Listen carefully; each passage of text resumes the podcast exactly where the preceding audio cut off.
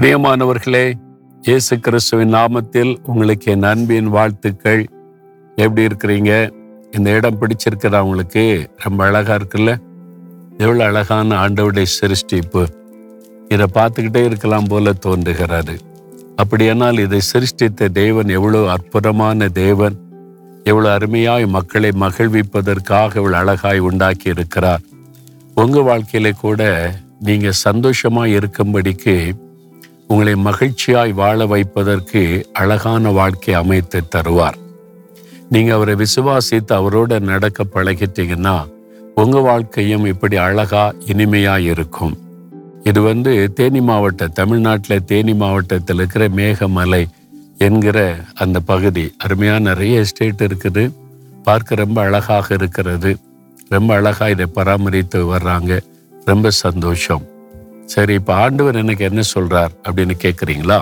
வேத புஸ்தகத்துல நீதிமொழிகள் முப்பதாம் அதிகாரம் ஐந்தாவது வசனம். அந்த வசனத்துல என்ன சொல்லப்பட்டிருக்கு பாருங்க கத்தர் தம்மை அண்டிக் கொள்ளுகிறவர்களுக்கு கேடகமானவர்.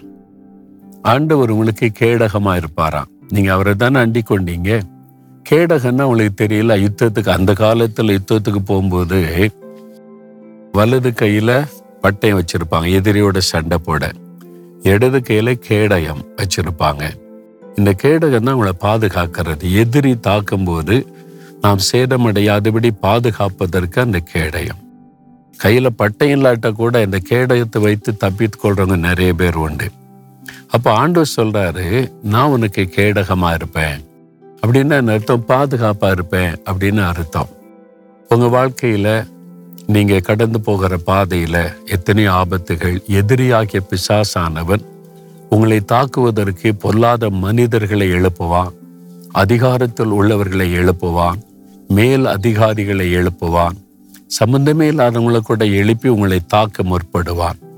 அந்த சமயத்திலெல்லாம் நீங்க பாதுகாக்கப்பட ஆண்டவரே கேடயமா இருப்பாராம் ஆண்டவர் என்னை ஊழியத்துக்கு அழைத்த போது ஆரம்பத்தில் நான் ரொம்ப ஊழியத்தில் நெருக்கப்பட்டு இந்த பாடுகளை பார்த்து சோர்ந்து போயிட்டேன்.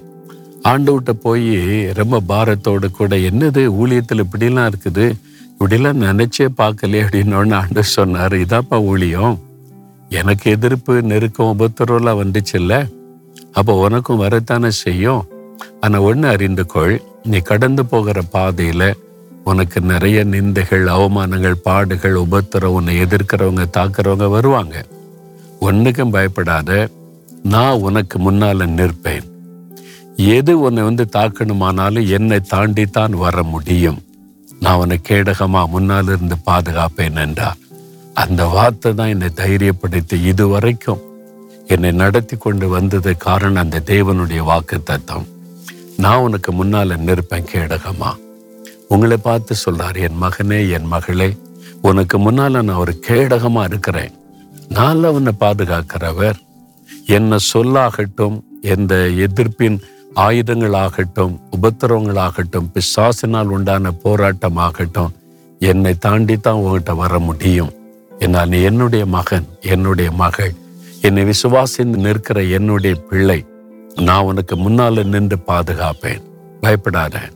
உன்னை சேரப்பட நான் விட மாட்டேன் அது என்னத்தான் வந்து தாக்க முடியும். ஆனா என்ன தாக்கி யாரும் ஜெயிக்க முடியாது. என்கிட்ட மோதி யாரும் வெற்றி பெற முடியாது. பயப்படாம இரு. என்பதாய் ஆண்டவர் உங்களை பார்த்து சொல்றார். நீங்க என்ன சொல்லணும்? ஆண்டவரை எனக்கு கேடகமா இருக்கிறீங்களே. இதை விட என்ன பெரிய பாக்கியம் வேணும்? எனக்கு பாதுகாப்பா நீங்க இருக்கிறீங்க. சத்ருவின் எந்த கிரியைகளும் பொல்லாத மனிதர்களின் எந்த பொறாமையின் கிரியைகளும் என்னை சேதப்படுத்த முடியாதுன்னு தைரியமா சொல்றீங்களா? சொல்றீங்களா? ஆண்டவரை பார்த்து தகப்பனே எனக்கு நீங்க கேடகமா இருக்கிறதற்காய் ஸ்தோத்தரப்பா எந்த பிசாசின் கிரியைகளும் பொல்லாத மனிதர்களின் கிரியைகளும் என்னை சேதப்படுத்தவே முடியாது. நீங்க என்னை பாதுகாக்கிற கேடகம் அதற்காக ஸ்தோத்திரம் ஸ்தோத்திரம். இயேசு கிறிஸ்துவின் நாமத்தில் ஆமேன் ஆமேன்.